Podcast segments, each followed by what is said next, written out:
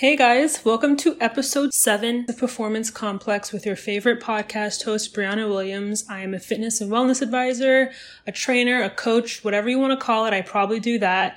And this week we are going to talk about the menstrual cycle, right? We don't talk about it enough. I probably also don't talk about it enough, but it's so, so important. And I was actually inspired and urged to talk about this um, by a mentor of mine. So I really appreciate her bringing that up. Um, but let's get into it. You know, I don't think we speak about the female menstrual cycle enough and the complexities of it. Um, our cycles affect everything about us from our mood, our hunger, our performance, our weight, and just so, so much more. Um, so in this episode, I really want to take you through the entire menstrual cycle, right? It's not just your period. I know a lot of young girls and even a lot of women think that your menstrual cycle starts and ends with your period. And that's pretty much the most important and the most significant part of the cycle. And that's what we're taught about. That's what we talk about. And, um, it's so, so much more than that. I want to give you guys some tips on how you might structure your training and nutrition to complement this monthly hormonal cycle and these hormonal changes. And, you know, we have to work with our bodies and not work against them. And you don't know what you don't know. So without the knowledge of your menstrual cycle, without the knowledge of these hormonal changes, there's no way you could possibly work with your body and you could be unknowingly working against it. To put it simply, the menstrual cycle is a woman's monthly hormonal cycle in which the female body prepares for pregnancy. So the entire menstrual cycle usually lasts from around 28 to 31 days on average, right? The cycle begins with the first day of your period to the first day of your next period. Please note that the menstrual cycle, like I said, is so much more than your period and for those of you who don't know, your period is the process of the female body shedding the monthly buildup of blood and tissue lining within the uterus. Um, and the shedding, right, is known as the period. And it's a very normal and healthy process. So for those of you who are grossed out by this process, please get over yourself. Um, get over it, right? If you're an adult, get over it. If you're a man, get over it. If you're a kid, get over it the more we talk about it, the more we can normalize it because it literally is a natural bodily process and function. And hey, all of you were born, right? So all of you are, are a direct result of this process. So there is no reason to be grossed out by it. There's no reason why you shouldn't want to talk about it. We should all know about this process. So I'm, I'm gonna, I'm gonna educate you guys. I'm not a scientist or a doctor. I've done my own research. So this is just to be a very general, um, in kind of like a, a basic tier level of knowledge in terms of what the menstrual cycle is. So I'm not perfect. Like I said, I do my own research and reading and my own understanding just from being a woman in my body. That's what's really inspiring this podcast. All right. So to preface, the menstrual cycle can be broken into two cycles, the uterine cycle and the ovarian cycle. The uterine cycle marks the changes that occur in the uterus, while the ovarian cycle marks the changes that occur within the ovaries, right? Seems pretty simple. The uterine cycle, uterus, ovarian cycle, ovaries. Within those cycles, there are phases, right? You've probably heard some of these phases before. The follicular phase, your period, right? Your menstrual cycle, the proliferative phase, the luteal phase, and the secretory phase, and ovulation. And this is a little complex, so stay with me. These phases can then be divided into two categories, pre-ovulation and post-ovulation. So as you'll, you'll see while I'm talking, you'll, you'll understand how all these phases and cycles were not kind of position themselves around ovulation, right? Ovulation is kind of the centerpiece. Um, it's kind of like, you know, the main act. If you're a visual person and you find this confusing, I'm going to link a very helpful picture chart or a few in the detail section for reference. Um, I'm a visual learner, so, you know, if you pull this up on your phone or computer or whatever while you're listening, um, that could be very, very valuable for you. So, like I said earlier, the first part of the menstrual cycle is marked with menstruation, also known as the period. So, a little recap this is when the female body sheds old blood and tissue, scientifically referred to as endometrium, from the uterus through the vagina. The duration of this process varies from woman to woman, but can last anywhere from four to eight days on average. So, personally, for me, um, my menstrual cycle usually lasts around five to six days, right? And that, that could vary month to month, but on average, it comes down to five to six days. In the ovarian cycle, the start of the period also marks the start of the follicular phase. Okay, so remember we have the ovarian cycle and the uterine cycle. Please note that these cycles are working simultaneously, right? It's not like the ovarian cycle happens first and your uterine cycle ha- happens after or vice versa. Your ovaries and your uterus work together and simultaneously and they and they complement each other right? So so they're not two separate cycles. They're kind of just like an, more of more so of an overlap um, which is like i said before which is why i think referring to a picture reference or a chart could be very helpful while listening to this so you, so you don't get too confused so back to what i was saying before the start of the period also marks the start of the follicular phase. In the follicular phase, which occurs from the start of the period to ovulation, is when the brain tells the ovaries to prepare an egg for release. Um, the hormone that signals this process is called follicle stimulating hormone, right? Super creative, also known as FSH. And the ovaries prepare the egg for ovulation, which is when the egg is actually released. So this phase really serves as the preparation process, right? During this phase, estrogen, the sexual and reproductive hormone dominant in women, rises. Throughout the menstrual cycle, there are many fluid filled sacs that hold eggs, also known as follicles, in each ovary, and they're at different stages in development.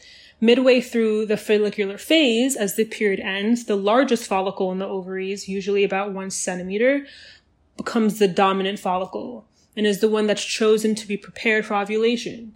And it's this follicle that produces estrogen as it grows and grows and grows. So you ladies out there can blame this dominant follicle here for that increase in estrogen. And on average, the follicular phase usually lasts about 10 to 22 days. Now, moving on to the uterine cycle. Remember, these cycles are hap- happening simultaneously. Um, in this cycle, remember we have the proliferative phase and the secretory phase. Now, the proliferative phase starts at the end of the period and lasts until ovulation, similar to the follicular phase.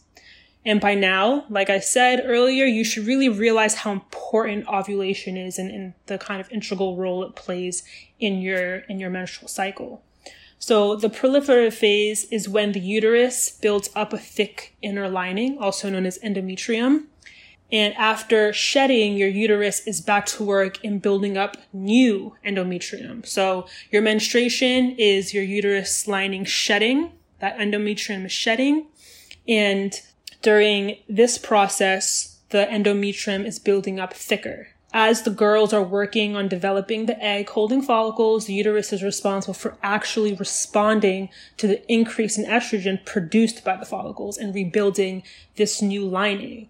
So you can think about it kind of like a contractor, right? So your uterus is a contractor and works on building this beautiful home, right? The contractor creates a great lawn and some beautiful windows that bring in natural light. And all of a sudden, hurricane period comes along and knocks all the contractor's hard work down.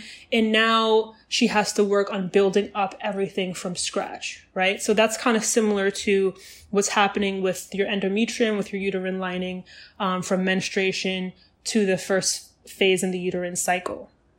Okay, so this phase is called the proliferative phase because the lining becomes thicker, right? Proliferative means to grow or multiply by rapidly producing new tissue, new cells, and so on.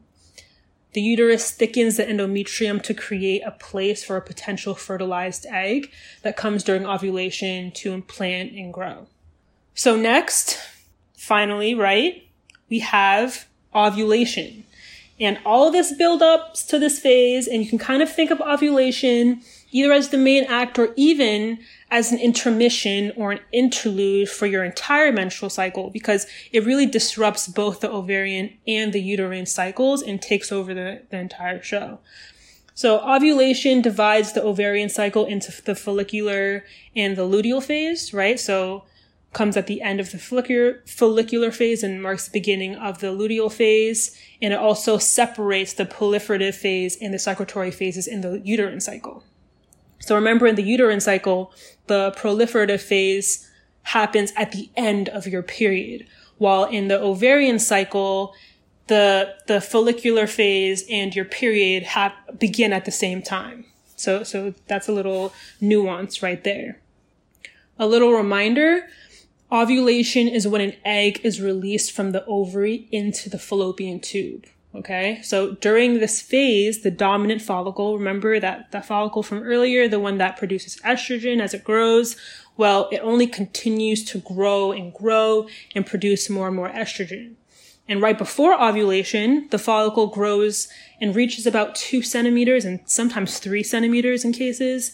And with estrogen levels high enough, the brain is signaled to increase luteinizing hormone, LH, which triggers the release of the egg, aka ovulation. Um, ovulation usually happens two weeks before the start of the next period. So this is another reminder that your menstrual cycle is so much bigger and grander than, than just your period. All right. So we're almost there. Please bear with me. I know this is a little long and maybe overwhelming. Um, but here come the finales of the menstrual cycle. Now that ovulation is complete, applause for the ovaries for showing up and showing out we have the final two phases, the luteal phase in the ovarian cycle and the secretory phase in the uterine cycle. The luteal phase occurs from ovulation until the start of the next period. See how the menstrual cycle is literally happening all the time? It's crazy, right? So once ovulation happens, the follicle that holds the egg transforms, or a cooler word, metamorphosizes into a corpus luteum which means yellow body. In luteum, take note, the luteal phase, luteum, right? All makes sense. Um, and the corpus luteum is basically like, like a mass of cells that produces progesterone and estrogen, which are, which are two hormones. Now, progesterone prepares the endometrium, the uterine lining, for a potential pregnancy after ovulation. So halfway through this phase, the luteal phase, progesterone levels peak and hormonal changes during the luteal phase are associated with PMS, premenstrual symptoms. So it's usually during this phase that women feel mood cha- mood changes, you know, experience bloating or breast tenderness and so on. So these are your traditional um, PMS PMS symptoms, or not PMS symptoms, your premenstrual symptoms. So if the egg is fertilized by a sperm, the progesterone from the corpus luteum will support early pregnancy. And if not, and no fertilization occurs, the corpus luteum will break down after ovulation within 9 to 11 days. And this results in a drop of estrogen and progesterone, obviously, causing, drum roll please, menstruation, right? So you, we've, we've come full circle, we've come full circle back to the beginning of your menstrual cycle which starts with your period menstruation. We came full circle, almost like it's a cycle, right? So the luteal phase will usually last two weeks, but, but it could also vary, you know, from nine to 16 days, depending. Um, you know, it's important, I think, to acknowledge, um, the variation in the female body. You know, nothing is necessarily quote unquote normal, right? We're all different. Um, there's a spectrum. So if yours doesn't last two weeks, that might not be abnormal for you, right? So it's important to have an understanding of what's normal for your body and for you. Lastly, but certainly not least, we have the secretory phase, which is the final phase of the uterine cycle. Now, similar to the luteal phase, the secretory phase lasts from ovulation until the start of the next period. And during this phase, the endometrium, the uterine lining, once again, prepares to either support a pregnancy or break down for menstruation. Now, the rise of progesterone levels causes the uterine lining to stop thickening and start preparing for a potential fertilized egg.